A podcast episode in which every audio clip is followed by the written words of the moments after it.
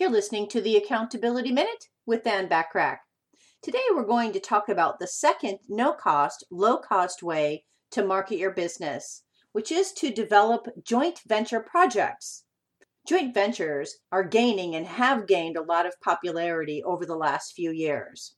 As we find, it's not only more effective, but sometimes necessary to really pool the resources together.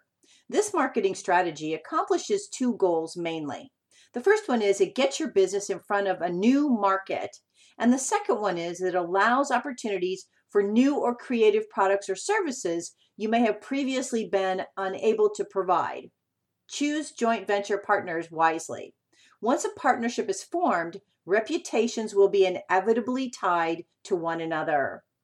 Tune in tomorrow for the third no cost, low cost way to market your business. In the meantime, remember to take advantage of the many complimentary business tips and resources by joining my free silver membership on accountabilitycoach.com. Thanks for listening.